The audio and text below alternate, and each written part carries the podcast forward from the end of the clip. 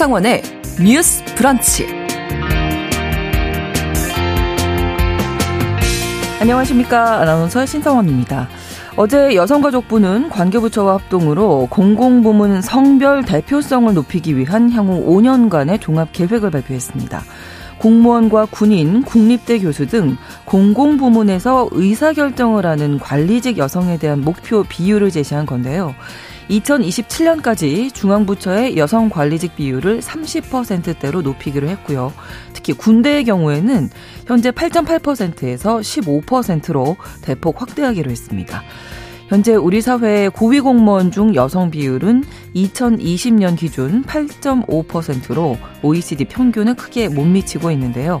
오늘 첫 번째 뉴스픽, 이번 정부 로드맵이 과연 유리천장 깨기에 더 다가갈 수 있을지 자세히 들여다보겠습니다.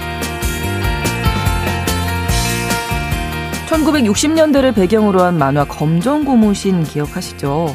워낙 큰 인기를 끌어서 다양한 콘텐츠로도 제작됐는데요. 그런데 지난 3월 출판사와 저작권을 두고 소송 중이던 검정 고무신을 그린 이우, 이우영 작가가 스스로 목숨을 끊는 안타까운 사건이 발생했고 그 후 문화체육관광부는 특별조사에 나섰습니다. 최근 고 이우영 작가에게 미배분된 수익을 지급하라고 출판사 형설 N 측에 시정명령이 내려졌는데요. 고 이우영 작가는 생전에 15년간 1,200만 원을 받은 게 전부라며 억울함을 호소했다고 합니다. 오늘 두 번째 뉴스픽에선 어떻게 이런 일이 가능했던 건지 또 문체부의 조사 내용까지 함께 다뤄보겠습니다. 7월 19일 수요일 뉴스 브런치 문을 열겠습니다.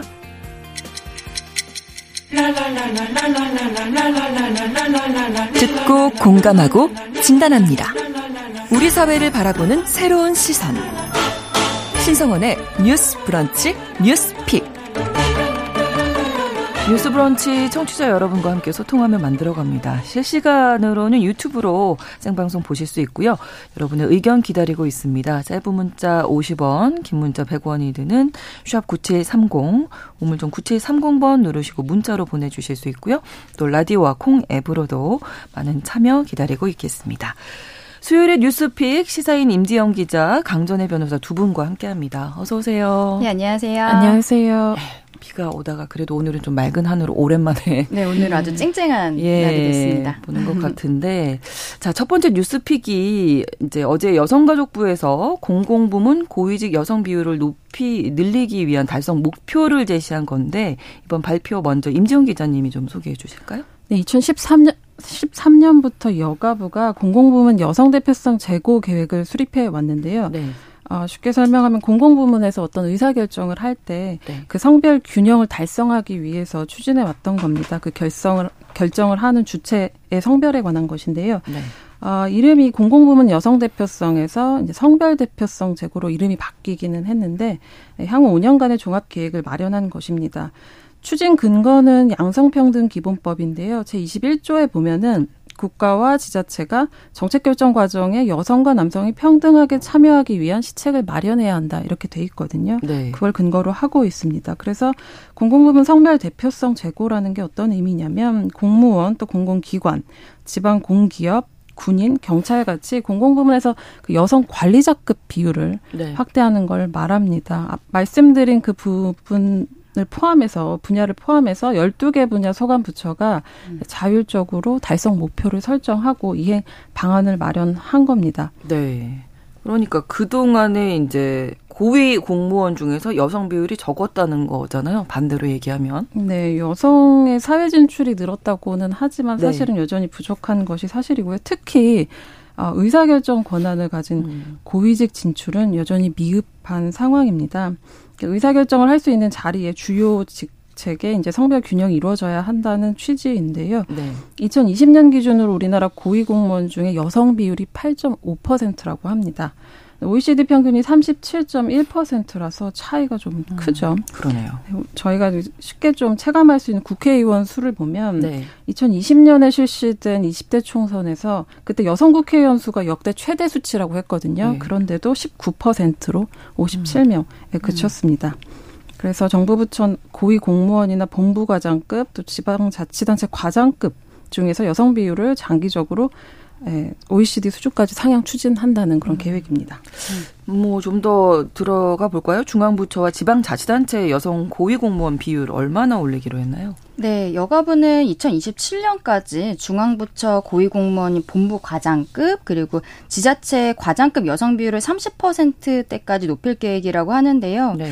어, 목표치를 가장 최신 통계인 2021년과 비교해서 구체적으로 말씀을 드리면은 중앙부처 고위공무원은 현재로서 그러니까 2021년 현재 현재로서는 네. 한10% 정도 인데 2027년까지는 13.5%로 그리고 본부 과장급 이게 국가직 4급 정도 수준입니다. 네. 이건 같은 기간에 24% 현재 24% 30%로 그리고 지자체 지방자치단체 과장급 5급 이상은 20 24.3%에서 32.2%로 공공기관 관리자는 27%에서 한 34% 정도로 여성 비율을 확대를 해서 네. OECD 수준으로 OECD를 상회하는 건 아니고요. OECD 네. 수준으로 음. 상향한다 이런 계획입니다. 네, 또 여성 군 간부도 크게 늘리기로 했죠? 네, 실적 대비로 해서는 2027년 목 목표치를 가장 높게 비율상 가장 높게 설정한 거는 군인데요. 네. 여성 군인 간부 비율이 현재보다 두 배 정도로 늘린다는 계획입니다.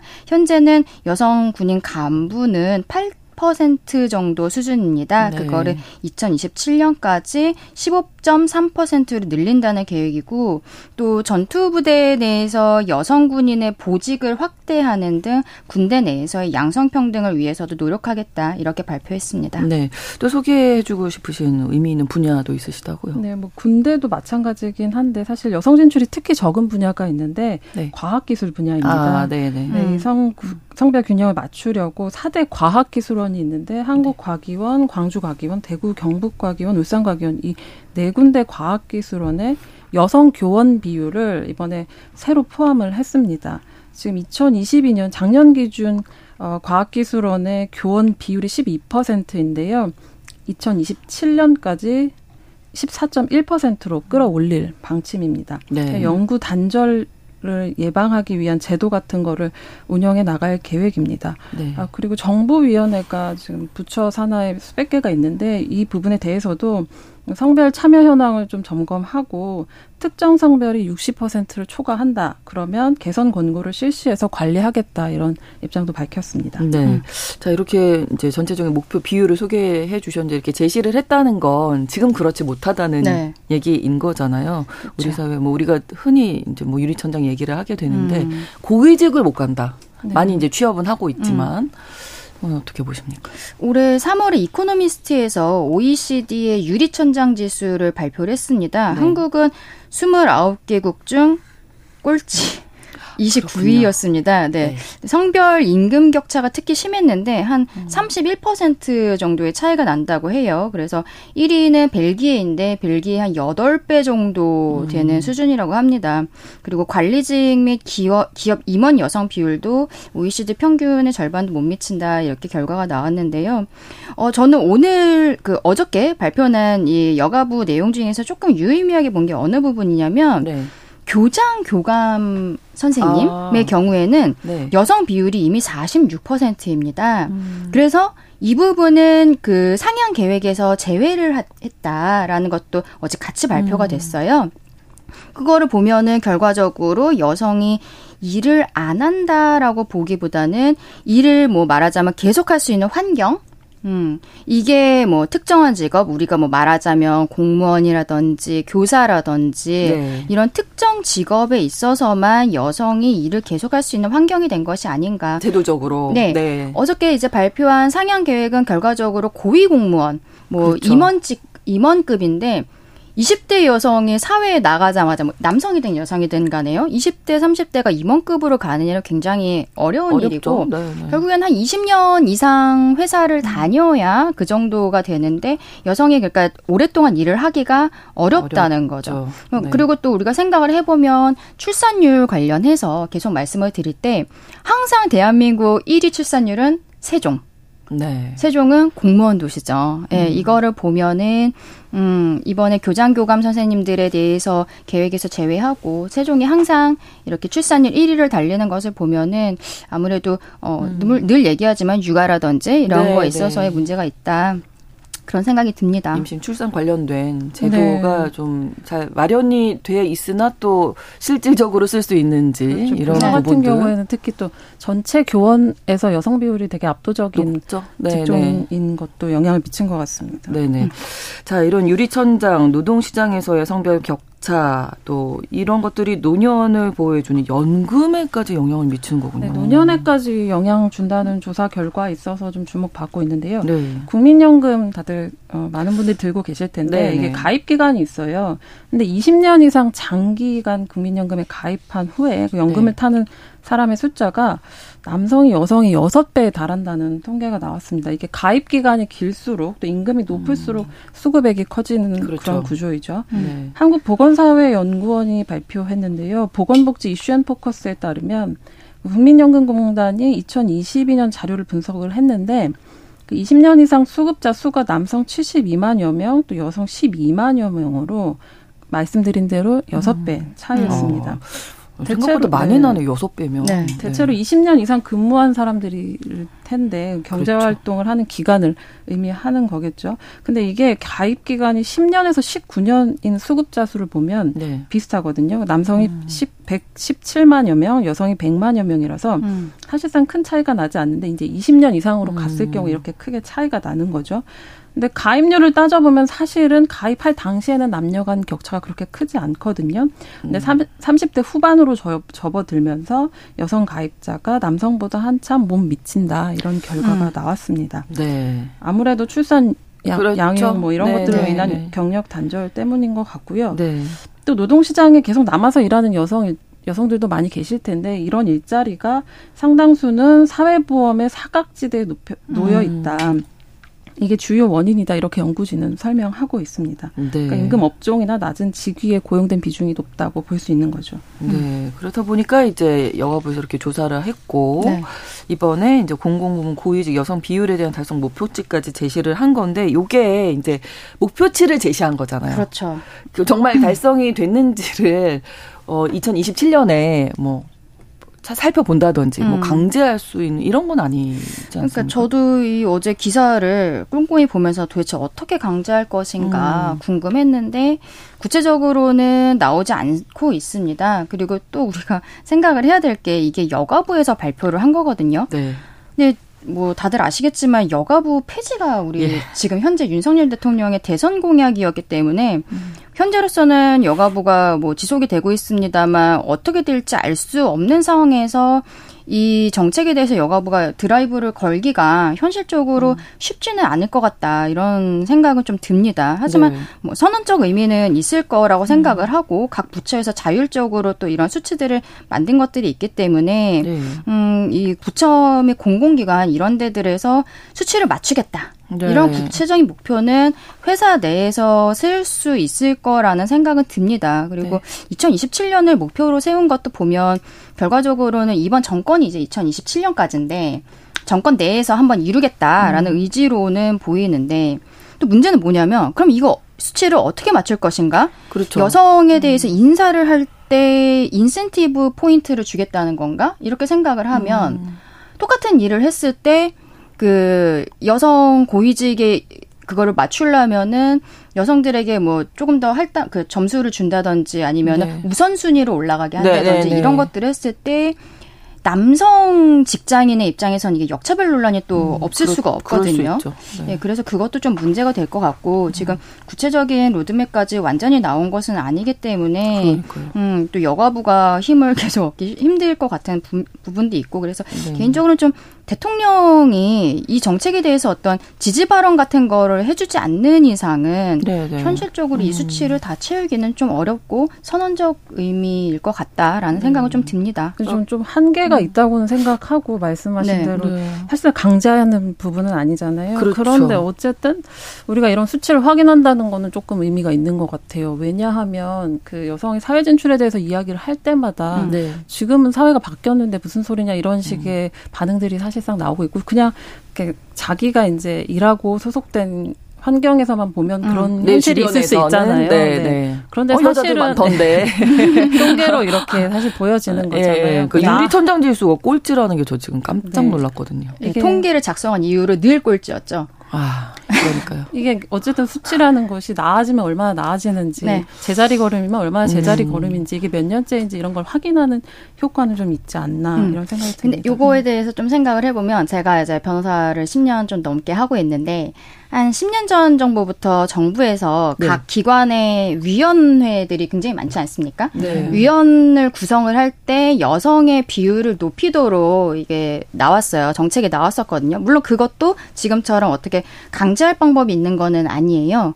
근데 제가 이제 10년 동안 해보니까 여성 변호사가 세상에 그렇게 많지 않기 음, 때문에 음, 위원회를 좀 많이 해봤는데요. 그러니까 하다 보니까 점점 점점 이거를 더 챙기고 일부러 여성 위원을 찾고 이런 것들이 보이더라고요. 음. 그래서 강제성은 없어도 그래도 내부적인 지침이라든지 신경을 써주는 것만 해도 음. 효과가 없지 않다라는 네, 생각은 뭐 위원회에서 좀 제가 한번 경험을 해봤습니다. 네, 그러니까 구체적인 실험 실행 방법에 대해서 제도적으로 네. 좀 생각을 잘 해야 되겠다 이런 생각이 들어서 좀 음. 드린 말씀이었고요. 정치자분이 2호 2호번으로 운동화 세탁하다가 욱해서 보냅니다. 여자는 출산 후 복직이 힘든 우리나라 음. 현실이 정말 정말 답답한 상황이에요 하고 느낌표를 지금 계속 보내주시고 네, 계신데 맞아요. 우리나라는 아직 멀었어요. 느낌표 3개. 저는 프리랜서로 뛰는 사람이라 아이들을 일찍 데리러 갈 수 있었지만 음. 그럼에도 불구하고 애들이 너무 안쓰러웠어요. 또 음. 느낌표 세개 이렇게 보내주셨거든요. 그러니까 저도 이제 아이를 키우고 일을 하면서 하다 보니까 어 아이들도 짠하고 엄마들도 짠하고. 네. 예, 이게 좀 이렇게 공적인 맞습니다. 부분에서 제도적으로 좀 정착될 수 없는 건가 네. 이런 생각 정말 많이 경력 단절이 되고 나면 사실상 이어나가기가 어렵죠. 다시 잡기가 어렵기 때문에 그렇죠. 그 경력 단절 이전에 제도적으로 좀 확보가 음, 돼야 될 것 같아요. 단절이 되면은 그 다음에 국민연금에 가입할 수 있는 뭐 이런 직장이라는 건지 이런 네. 것들을 하기 어렵고 좀 아르바이트라든지 네, 네, 그런 네. 것들을 하게 되는 거죠. 음. 그렇습니다. 또 하나가 어제 이 발표 이후에 계획명을 두고 좀 얘기가 있던데 원래는 공공 아까 지적을 해주셨잖아요 네, 처음에 네. 여성 대표성 제고 계획인데 성별 대표성 제고 계획이라고 네. 바뀐 건 어떤 이유였을까요? 윤석열 정부에서 이제 여, 성하고 남성이 평등하게 참여하도록 하겠다 이런 취지로 그걸 좀 명확히 반영하겠다면서 여성을 지우고 성별 대표성이라고 명칭을 바꾼 건데요. 네. 근데 사실 이번 발표 같은 경우에도 그렇고 사실 분야 전체에서 여성의 대표성이 부족한 게 핵심이잖아요. 그렇죠. 의도적으로 여성이라는 표현을 삭제한 것에 대해서 성별 격차가 음. 가장 극명한 분야인데 아, 이게 옳은가 여성 대표성이라는 정책 목표 자체, 자체를 좀 삭제하는 효과이기도 한데 어, 옳은가 이런 좀 의견이 나오고 있고요. 또 기관들로서도 좀 더 이제 의무감에 대한 부담을 좀 덜어주는 것 아니냐 이런 지적도 아, 나오고 그렇군요. 있습니다. 네. 음. 또 덧붙이신 말씀 있으시면 네, 알겠습니다. 오늘 여기까지 이야기 나누고요. 두 번째 이야기 이 부분이 조금 중요한 문제인 것 같아서 좀 일찍 넘어가도록 할 텐데 어, 1960년대를 배경으로 기영 기처 형제 이야기로 당시 우리 사회 정서 또 음. 추억을 담아서 아주 큰 인기를 얻은 만화 검정 고무신 이야기입니다. 이 만화를 그린 고 이우영 작가가 저작권을 두고 소송을 벌이다가 지난 3월에 목숨을 끊는 안타까운 일이 음. 발생했었고 당시에 정말 큰 반향을 일으켰었죠. 문체부가 특별조사에 그 후에 이제 들어갔고 결과를 발표했는데 어떻게 계약이 이루어졌었는지 네. 이 부분 좀 예, 정리해서 말씀해 주시죠. 뭐 우리 청취자분들 많이 아시겠지만 일단 검정 고무신이라는 만화에 대해서 네. 먼저 소개를 좀 해드릴게요. 네. 대한민국의 어린이 청소년 일상 만화입니다. 이영일 필명 도레미가 스토리를 쓰고 어, 돌아가신 이우영 작가님이 그림을 그리셨는데요. 92년에 소년 챔프에 연재된 이후 2006년까지 연재를 해서 한국 만화사상 최장수 아, 연재 기록을 네. 갖기도 했습니다. 음. 이게 작품의 인기도도 높았고 완성도도 높았기 때문에 네. 95년 꽤 됐습니다만 95년에 문화체육부로부터 한국 만화 문화상 신인상 음. 당시에는 신인상을 받았고 99년에는 YWCA에서도 우수만화 추천 작품 네. 네. 2000년에는 문화관광부 주관 출판 만화 영상 문화 대상 이런 것들을 수상할 정도로 굉장히 한국 만화계에서는 대표적인 작품이었어요. 그랬는데 음 우리도 딱 그림 보면은 그림체만 보면은 그렇죠. 대부분 아시는 그렇죠. 네, 그 정도의 유명한 만화였습니다. 그런데 그 저작권자였던 이우영 작가께서 올해 3월에 갑자기 음. 이제 그 극단적인 선택으로 돌아가시면서 그때부터 사실은 요 저작권의 문제에 대해서 우리 대한민국 국민들이 좀 알게 되었었거든요. 네. 그 저작권이 어떤 문제가 있었냐면은 당시에 형설엔 대표라는 이제 출판사 이 그 기획사 같은 회사가 있습니다. 여기에 네. 장 씨가 대표 장 씨가 2007년 9월에 작가들한테 네. 사업화를 제안을 한 겁니다. 이게 인기가 있는 만화니까 뭐 여러 가지로 한번 우리 사업을 해보자. 뭐 2차 콘텐츠 만들 수 있잖아요. 네, 네, 그렇죠. 그러면서 2008년 6월에는 이 사업화에 필요하다 이러면서 이유영, 이유진 형제 작가님들한테서 네. 기영이, 기철이 땡구 요런 9개 캐릭터 저작권의 지분 28%를 받았고 네. 그리고 이영일 글, 글을 쓰신 분은 이영애 작가예요. 이분한테서 8%를 받아갖고 네. 저작권 위원회 본인은 이제 이거를 콘텐츠를 창작한 사람은 아닌데 네. 예, 이 출판사 대표 장 씨가 자기도 같이 창작자로 저작권 위원회에 등록을 합니다. 네, 그러면서 2011년에는 이영일 작가한테 2천만 원 정도를 주고 17%의 지분을 추가로 양도를 받아서 음.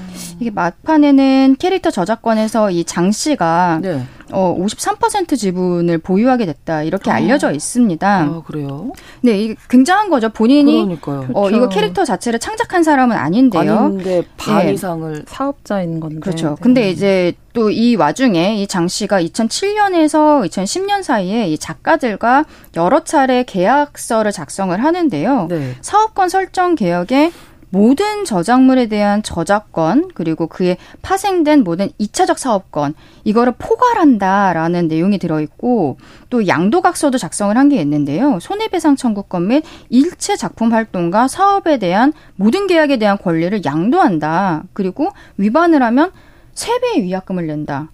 이, 이런 표현이 있는 거예요. 그러니까 우리 오히려 그 저 실제로 창작을 한 작가들이 이 출판사 대표에게 위약금을 낸다라는 이런 내용들이 음. 있는 겁니다. 네. 그래서 요 계약 내용이 계약서는 어 이제 같이 작성을 한 것은 맞습니다만 이 계약의 내용이 어떤 좀 포괄적이고 무제한적이고 좀 무기한으로 기한도 음. 정해졌지가 않아요. 그 출판사 대표 장씨 마음대로 할 수 있다라는 해석이 가능해지는 예, 거죠. 예. 또 이게 계약 기간 설정하지 않았다고 말씀드렸잖아요. 그러면 영구적으로도 볼 수 있다는 점도 그렇죠. 있고, 네 사업 음. 내용이랑 종류도 특정하지는 않은 거예요. 2차적 사업권을 포괄한다, 뭐 이렇게만 되어 있으니까 음.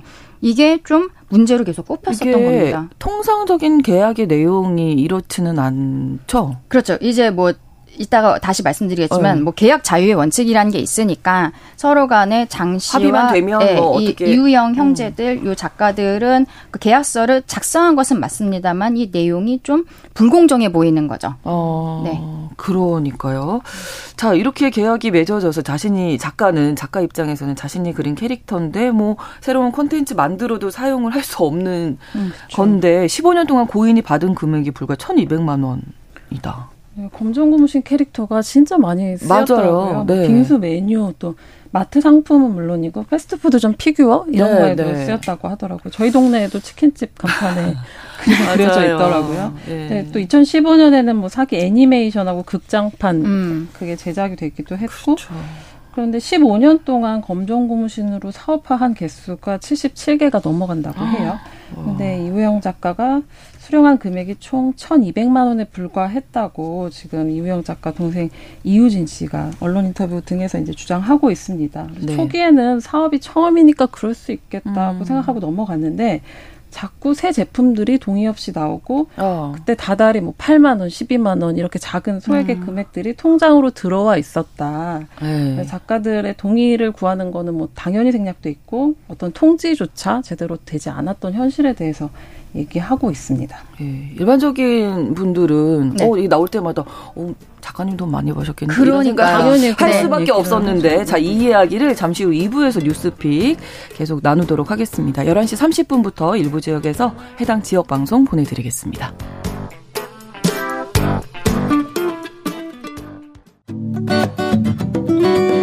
여러분은 지금 KBS 1라디오 신성원의 뉴스 브런치를 함께하고 계십니다. 검정고무신 어, 이이 저작권 관련된 내용 이야기하고 있는데 이제 출판사와 소송 중에 작가님이 안타까운 예, 어, 소식이 들렸었고 지금 얘기 나눈 게 이제 15년 동안 고인이 받은 금액이 1,200만 원이다. 근데 그 사이에 2차, 3차 새로운 컨텐츠는 너무나 많이 나왔다. 77개 음. 사업이나 벌였는데 뭐 작가들의 동의를 구하지도 않았고 네. 결국은 예 이렇게 알려지게 네. 돼서 너무나 안타까운데 고인이 얼마나 괴로우셨을까 싶고요. 문체부가 그래서 이 사건을 조사 특별 조사를 한 거죠. 그렇죠. 네. 요 조사 결과 좀 말씀해 주실까요? 네. 지난 3월에 이제 이윤 작가님께서 세상을 돌아가신 상황이 있었고, 그래서 문체부에서, 문화체육관광부가 여기에 대해서 특별 조사를 했습니다. 네. 그래서 결과적으로는 이 이유영 작가님 형제들에게 미배분된 수익을 지급하라 아. 그러면서 아. 이 출판사 형서렌 측에다가 시정 명령을 내린 게 어제 언론을 통해 보도가 꽤 크게 되었는데요. 네.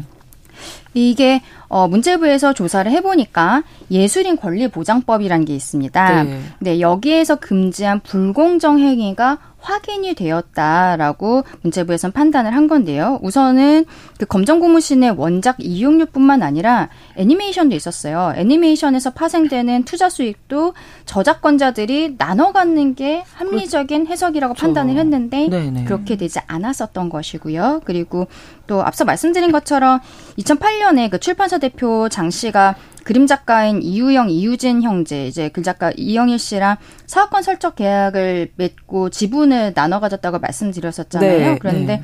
이렇게 지분을 나눠서 저작권을 가졌는데 이거를 토대로 계속해서 투자 수익 배분을 거부하는 거는 옳지 않다라는 음. 판단도 한 거죠.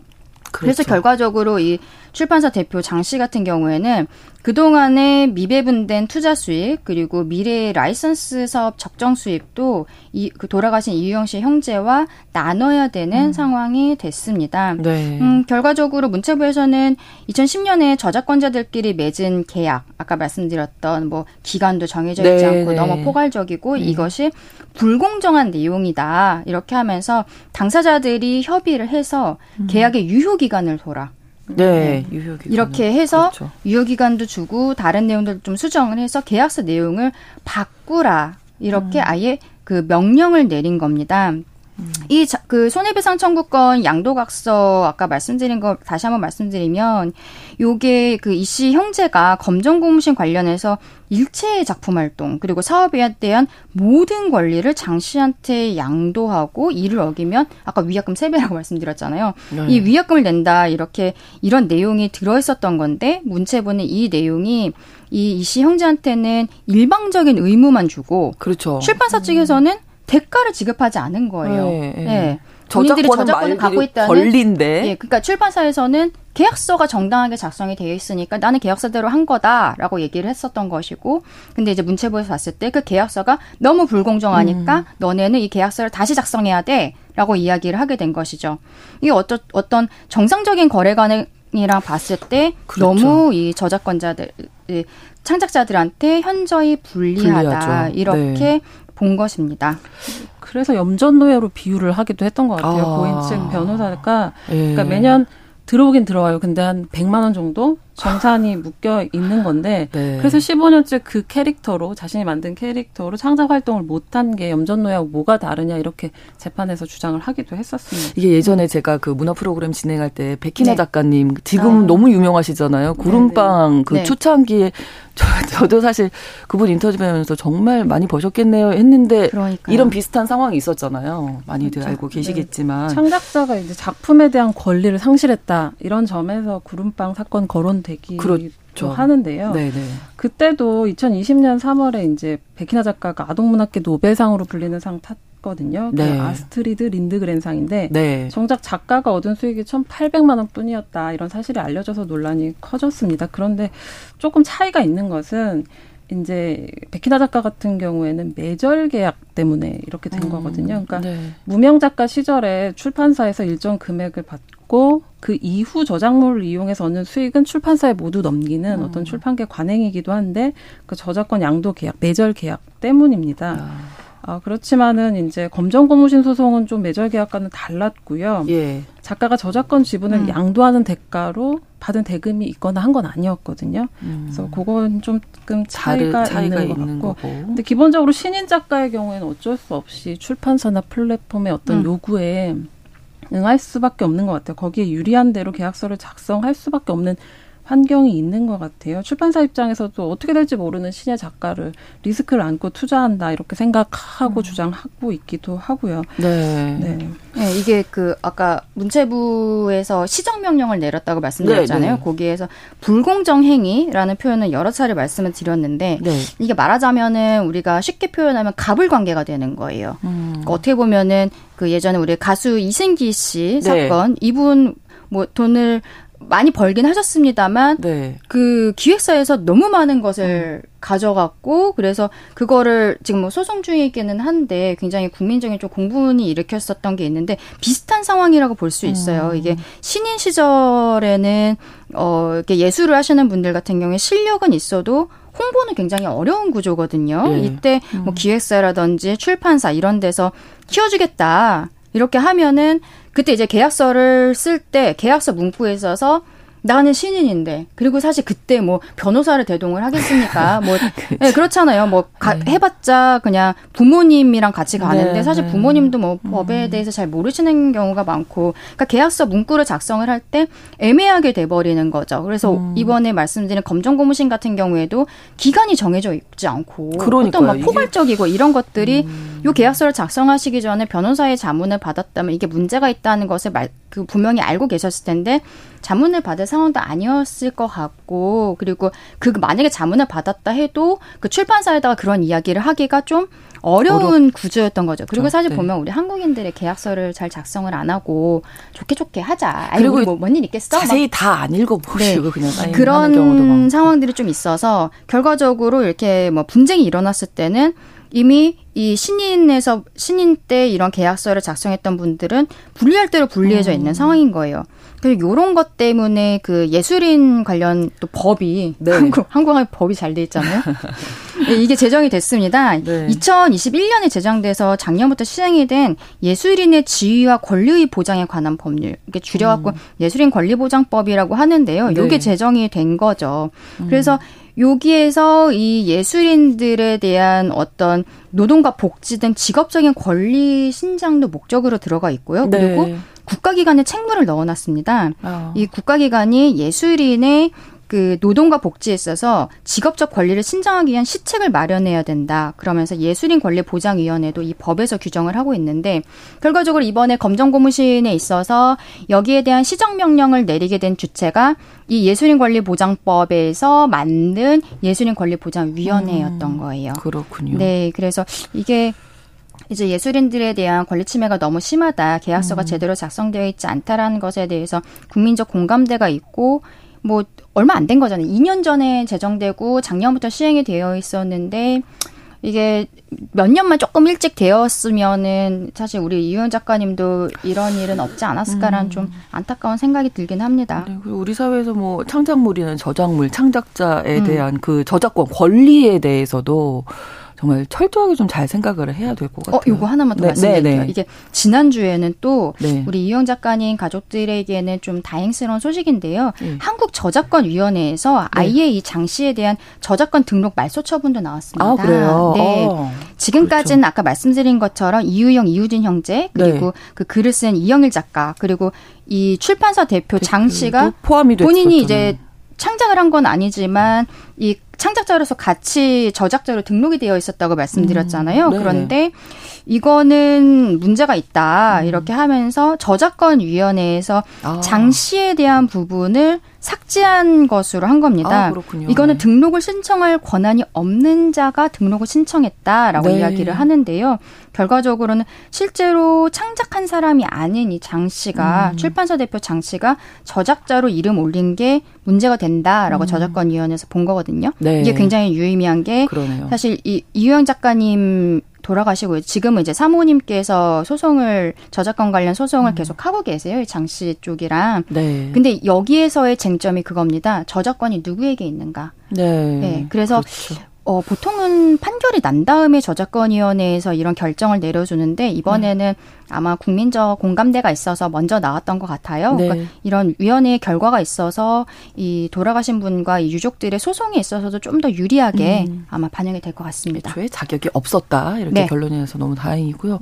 임채원 기자님 한 말씀 더. 그 출판 분야에서 문체부가 표준 계약서를 음. 만들어서 음. 네. 보급하는 내용의 그 검정 고무신 사태 예방법 말하자면 아, 그게 본회의를 통과했는데요. 네. 어, 이게 이것으로 인해서 좀 달라졌으면 하는 바람이 있는 게 이제 단순히 개인적인 비극이 아니라 사실 많은 창작자들이 그렇죠. 처한 현실이거든요. 그래서 그렇죠. 이게 한국 만화가 협회, 뭐 웹툰 협회가 음. 작가 사건을 두고서 대책위를 꾸리고 같이 이제 행동하는 이유이기도 한 것 같아요. 이제 네. 시장에서 주목받는 콘텐츠가 사실 되게 드물고 작품 많은데 그렇죠. 그래서 작가 입장에서는 작은 기회라도 잡으려고 뭐라도 이제 하지만 음. 그게 성공을 위해서 이제 맺은 계약이 10년, 뭐 15년 지나서 음. 이제 창작자의 발목을 잡는 사례가 음. 사실 쌓이고 있는. 있는데 우리가 K 콘텐츠 뭐 강국 이런 얘기들 네. 하고 있는데 음. 이런 부분에 대해서는 조금 더 인식의 변화가 필요한 것 같습니다. 네, 저작권에 대해서도 좀 인식이 올라가야 하지 않을까 이런 말씀까지 남겨주셨습니다. 수요일의 뉴스픽 시사인 임지영 기자, 강전혜 변호사 두 분과 함께했습니다. 고맙습니다. 예, 감사합니다. 고맙습니다. 신성원의 뉴스 브런치는 여러분과 함께합니다. 짧은 문자 50원, 긴 문자 100원이들은 9730. 무료인 콩앱과 일라디오 유튜브를 통해 참여해 주세요.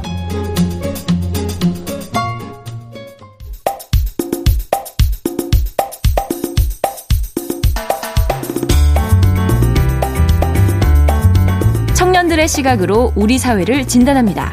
뉴스 브런치 MG데스크. MZ세대의 고민과 이 시대를 살아가는 방법 그리고 그들의 트렌드를 듣는 시간입니다. MZ데스크.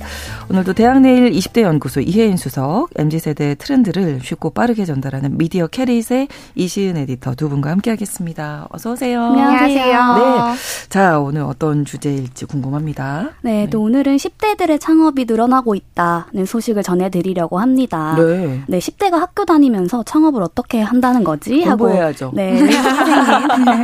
청취자분들도 많으실 것 같은데요. 네, 네 또 몇 년 전까지만 해도 다, 다큐멘터리나 뭐 해외 토픽 정도에서 청소년이 창업한다라는 음. 일부 10대의 소식을 주로 접하셨을 것 같은데 네, 네. 이제 10대 사장님으로 불리는 이들이 점점 우리나라에서도 많아지고 있습니다. 어, 그렇군요. 이제 아르바이트 정도가 아니라 창업 사장님이 되시는 거예요. 네, 맞습니다. 쉽지 않을 텐데 창업하는 게. 네, 또 최근 진학과 또 취업이 아닌 본인의 네. 개성과 또 재능을 살려서 창업에 도전하는 10대가 빠르게 늘고 있고요. 네. 미성 미성년자라는 제약에서 벗어나서 자유롭게 음. 활동할 수 있는 플랫폼 경제가 또 아. 활성화가 되면서 네. 10대의 경제 활동이 또 주체로 떠올랐다고 생각합니다. 역시 환경이 바뀐 게 크군요.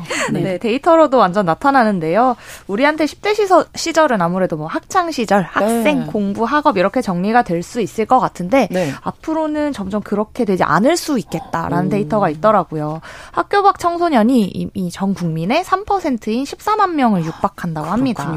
흥미로운 건 사실 학업 중단율이 뭐 늘고 있다거나 학교 밖 음. 청소년이 는다는 거가 아니라 네. 그 변화하는 학업 중단 사유인데요. 음. 한국 청소년 정책연구원 한국 리서치가 여성가족부의 의뢰를 받아 조사한 2021년 학교 밖 청소년 실태 조사가 있습니다. 네. 보통 한 3년, 2년 단위에 한 번씩 하는 조사인데 우리가 흔하게 생각하는 공부하기 싫어서라는 비율이 약 5% 정도 감소했더라고요. 그러니까 어. 반면에 다른 곳에서 원하는 것을 배우겠다라는 비율이 눈에 띄게 높아지고 있습니다. 2018년도 동일 조사 대비 한 6% 증가한 수치고요. 어. 네. 그래서 자세한 내용은 여성가족부 홈페이지에서 보실 수 있는데 네. 이제 뭐 자퇴 이후에 다른 음. 진로를 찾거나 다시 대학이라는 뭐 상위 교육 기관을 더 가겠다, 더 빨리 음. 가겠다라는 경우도 적지는 않아서 네. 이 모든 인원을 다 10대 창업 인구다라고 음. 단정하기는 어렵지만 예. 이 데이터 말고도 여러 현상들을 좀 교차해서 보면 실제 10대 창업, 10대 사장님이 가파른 스, 수치로 그리고 그 굉장히 음. 빠르게 어. 늘고 있더라고요. 얼마나 많아졌는지 수치로 한번 볼까요, 그러면? 네, 한 전자상거래 플랫폼 조사에 따르면 10대 사장의 증가 추이가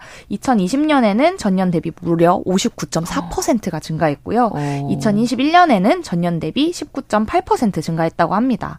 근데 이게 개인의 그냥 선택이나 뭐 이런 개인적인 사유를 넘어서 하나의 경제 현상을 만들 정도가 된 거죠. 네. 그래서 이를 지칭하는 신조어도 생겼는데요. 음. 10대 창업이 늘어나면서 이 현상 을 10대 teenager와 경제 economy를 합친 teenconomy라고 음. 지칭하고 있기도 합니다. 네. 네. 또 정량적인 지표를 한번 봤다면은 또 정성적인 조사도 또 한번 해봤는데요. 네. 또 실제로 유튜브에 보면은 자퇴 브이로그가 또 많이 올라오더라고요. 어. 네. 이 브이로그를 또 보다 보면 또 창업에 도전하는 10대들의 모습을 굉장히 자주 볼 수 있고요. 네. 이들은 또 스스로를 10대 사장이라고 부르기도 하는데 음. 실제로 유튜브에 10대 사장 이렇게 키워드를 검색해 보시면 네. 다양한 분야로 창업을 하는 또 10대들을 많이 보실 수 있을 거예요. 뭐 음. 뭐 예를 들어 드리면 자퇴생 의류 쇼핑몰 사장 브이로그라든지 음. 자퇴생 창업 브이로그, 자퇴 후에 음료수 자판기 사업을 하겠다. 네, 라는 다양한 키워드로 또 본인들의 자퇴 이후의 삶, 또 창업 어. life에 대해서 소개를 하기도 합니다. 네, 아주 네. 이른 나이부터 음. 내 미래에 대해서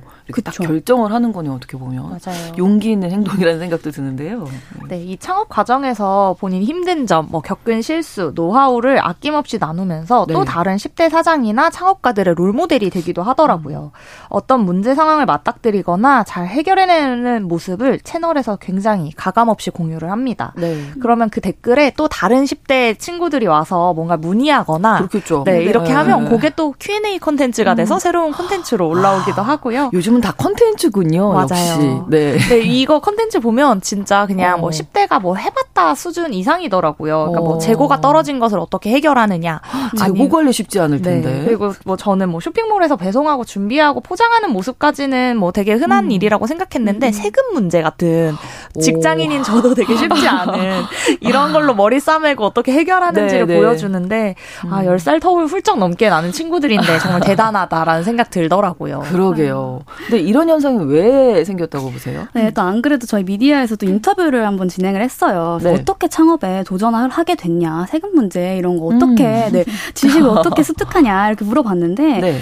부모님이 사업에 도전을 하라고 일단 권유를 해주시는 경우도 있더라고요. 아. 네, 요즘엔 또 직장인이 되어서도 평소 해보고 싶었던 다른 분야에 도전을 하는 사람들이 굉장히 많잖아요. 네, 네. 혹시 돈이 좀 되는 일일지도 모르니까 인잡이 될 만한 취미 활동에 되게 적극적으로 음. 투자를 하기도 하는데 음. 이런 경향이 있다 보니까 이제 10대인 자녀들에게 방학, 방학을 이용해서 엔잡을 한번 할 수 있게끔 도와주는 부모님들이 좀 생긴 것 같고요. 네. 네, 자녀에게 공 부를 강요하던 좀 과거와 달리 하고 싶은 거 한번 해볼래? 음. 원하면 한번 해봐라는 응원을 건네는 네, 젊은 부모님들이 좀 많아지고 음. 있는 것 같고 네. 이런 분들이 이제 자녀의 사, 사업의 이제 세금 문제, 사업 고민 등을 함께 나누면서 10대 사장님들의 성장을 이제 돕고 있는 거죠. 네. 네.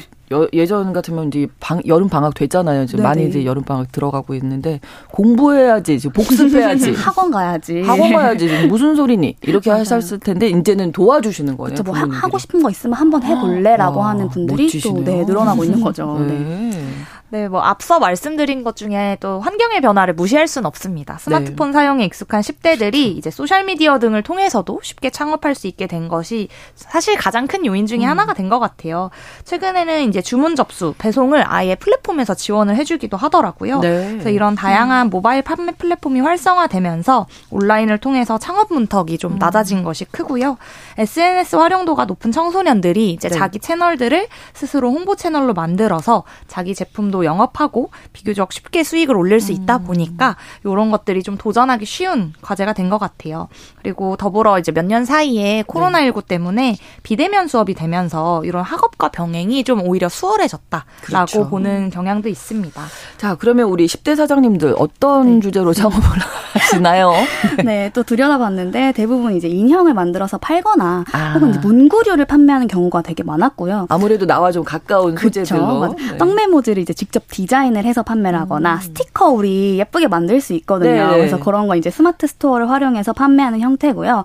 그러니까 아까 말씀하셨던 것처럼 내 나랑 가까운 이제 굿즈, 음. 굿즈를 판매하는 일들이 많아지고 있는 거죠. 그래서 보니까 또 많게는 연매출 1억까지 찍은 학생도 오. 있다고 하는 거예요. 놀라우시죠? 그래서 더 놀라운 건요. 또 네. 자퇴생이 아닌데 방학에 아까 짬을 내서 네. 공부 사장님에 도전하는 10대가 많아지고 있다라는 거고요. 그래서 본인이 어떻게 시작했는지 디자인 어떻게 하는지 또 포장은 어떻게 하고 또 배송에는 어떤 문제가 있는지 이런 것들 찍어서 브이로그 또 올리는 거예요. 아. 네, 그래서 뭐 다음에 나도 방학에 스마트 스토어 창업하고 싶다라는 네, 네 이제 10대의 반응들도 많았고요. 아, 이게 아마 갑자기 시작하진 않았을 거예요. 하나, 둘씩 만들었는데, 맞아, 지금 반, 반 친구들이, 어, 너무 좋다. 너 한번 해봐. 이랬을걸요? 누구는 잘 팔린다더라. 좀 네네. 있거나 할 음, 경우에. 네, 그렇죠. 와, 진짜 멋진데요?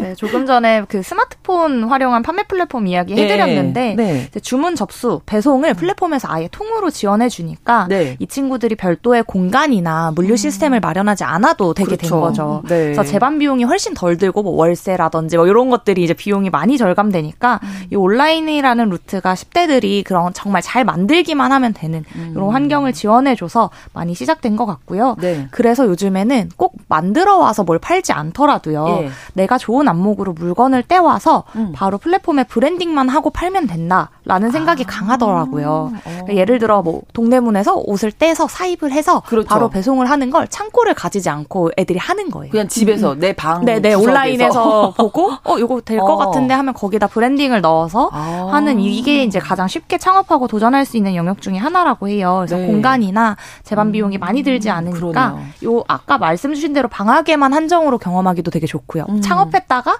잠깐 쉬거나 다시 돌아오는 것도 얼마든지 가능하고 그렇죠. 네. 그래서 요즘 10대 친구들은 이거를 창업이나 사업을 음. 찍먹해 본다라고 표현하죠. 찍먹해 본다. 네, 이게 푹 담그는 게 아니고 잠깐 이렇게 살짝 살짝 담가 본다. 약간 이런 표현이라고 볼 수 있습니다. 표현도 참 재밌게 하는 우리 10대들이 인데 뭐 소규모 소규모의 문구류나 굿즈 말고 틱톡에서 네. 10대가 옷 브랜드 만들기 챌린지를 한다는 소식이 있었다면서요. 네, 또 말씀 주신 대로 유통을 넘어서 옷 브랜드를 친구랑 함께 창업하는 10대가 늘고 있고요. 이건 진짜 쉽지 않을 건데요. 그렇죠.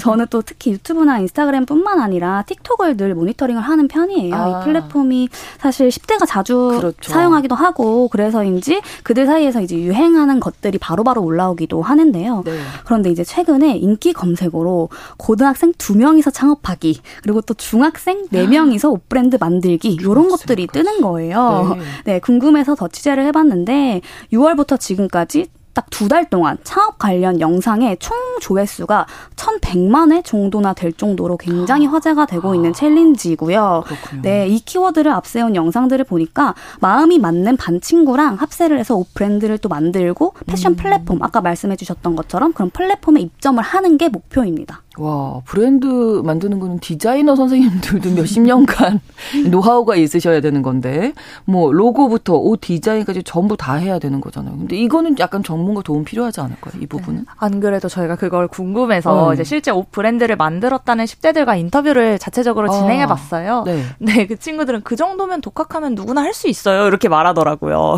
아. 이게 왜 그러냐면 포토샵이나 일러스트라는 tool을 이 친구들은 대부분 어릴 때부터 되게 친숙하게 접 접해서 잘 아. 다룰 줄 알게 되고 네. 홈페이지를 제작하는 것 같은 것도 유튜브에서 이제 간단하게 보면 10분 만에 자기들 다 할 수 있다라고 아, 하더라고요. 그리고 저희가 한번 반성하게 되는 거죠. 계속 계속 반성하고 네, 있습니다. 네. 어.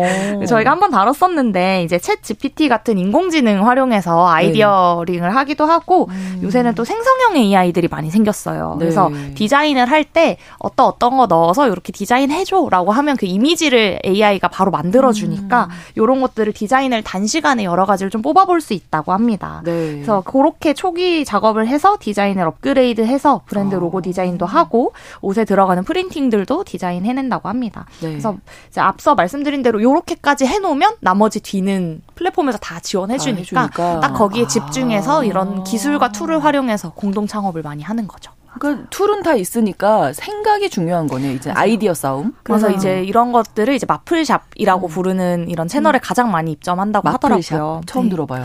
이게 아까 전에 말씀 주셨던 것처럼 네. 이제 아이디어만 딱 있으면 사실 네. 제작하는 건 조금 힘들잖아요. 네, 네. 그런 것들 이제 도와주는 플랫폼이라고 보시면 되는데 아. 여기에 이제 나 어떤 브랜드 만들고 싶고 이런 음. 거 팔고 싶어라고 이제 쭉 포트폴리오를 보내는 거예요. 그래서 네. 이제 거기에서 검토를 하고 seller가 되면 이제 제작이나 배송 이런 것들을 도와주는 건데요. 예. 네. 그래서 이제 초기 자본이 좀 부족한 학생들이 이 플랫폼을 활용해서 내 브랜드를 만들어 보겠다라고 생각하는 경우가 늘고 있습니다. 음, 네 네, 아무래도 창업에 대한 진입 장벽이 이렇게 낮아지고 있는 그러니까요. 것 같아요. 계속 그래서 네네. 가능한 일이 맞아요. 아닌가. 맞아요. 그래서, 그래도 대단합니다. 그래서 우리가 지금 있는 기조가 약간 지금 저희들도 지세대랑은 약간 떨어져 있다라고 느끼는 게 여기서 또 하나 눈여겨볼 점이 저는 그렇게 생각하지 않습니다만. 네.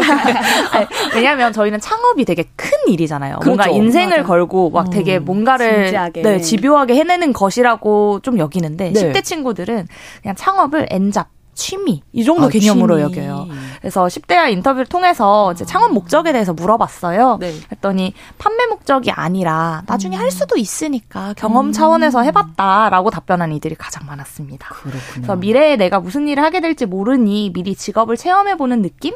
뭔가 습작 요런 개념으로 음. 브랜딩에 도전한다라고 좀 더 가볍게 여기는 거고요. 네. 이제 우리한테 좀 거창한 것, 결심이 엄청나게 서야 되는 것 이런 것들이 가능했는데 아무래도 이제 요새는 유튜브나 여러 미디어를 통해서 직업도 음. 좀 다양화되고 네. 이러다 보니까 이 친구들이 뭐 자퇴하는-거나 창업을 하는-거나 음. 자신의 선택이 막 다시 되돌릴 되돌리킬 수 음. 없다? 약간 요렇게 음. 여기는 것 같지는 않더라고요. 그러니까요. 그 네. 변화가 되게 커서 이제는 막 어떤 시도들을 되게 거침없이 음. 하는 것 같아요. 그러니까 융통성이 좀 있지 맞아요. 않나 이런 맞아요. 생각이 되는데 두 분도 체감하세요? 이제 아무래도 많이들 보시니까. 요즘에 또 직장인들 사이에서 모닝클럽이라고 네. 이제 오전에 출근하기 전에 잠깐 만나서 커피챗 같은 거 하는 거예요. 이제 아. 커피 마시면서 뭐 요즘의 이슈 같은 네. 거라든지 이런 거를 나누는데 이제 거기에서 좀 약간 떠오르는 주제가 이제 엔잡, 뭐 창업 어떻게 그렇죠. 했냐 이런 거 것들인데 이제 네. 저희 회사에서도 이제 같은 네. 관심사를 가진 이제 직장인들이 모여서 이제 티백 만들고 아. 그래서 네 한번 팔아보고 이런 네. 분들이 많아지고 있더라고요. 아, 네네. 네. 실제로 막 유튜브나 블로그 부업으로 하시는 분들 정말 많고 요즘 직장인 분들 이제 막 이렇게 밖에 식당에서 얘기하면 아 나도 이거 했었어야 되는데 이런 얘기 정말 많이 하시잖아요. 네. 그래서 단순 협찬이나 PPL을 받아서 부업이 되는 게 아니라 이제 자체적으로 컨텐츠에 광고가 붙어서 내가 만드는 컨텐츠 자체가 돈이 되는 경험들을 직장인도 정말 정말 많이 하는 것 같고요. 네. 실제 주변에서는 이 N잡이 그래서 부업이 아니라 본업이 되어서 직장을 퇴사하고 맞아요. 이렇게 이직을 그러니까 이직이 아니죠. 이게 직업을 바꾸는 전직을 음. 하는 케이스도 저는 굉장히 많이 봤습니다. 네, 오늘 MZ 데스크에서 틴코노미 현상 알아봤습니다. 미디어 캐릿의 이시은 에디터, 대학내일 20대 연구소 이혜인 수석 두 분과 함께했어요. 고맙습니다. 감사합니다. 뉴스 브런치 오늘 순서 마치고요. 내일 다시 뵙겠습니다. 고맙습니다.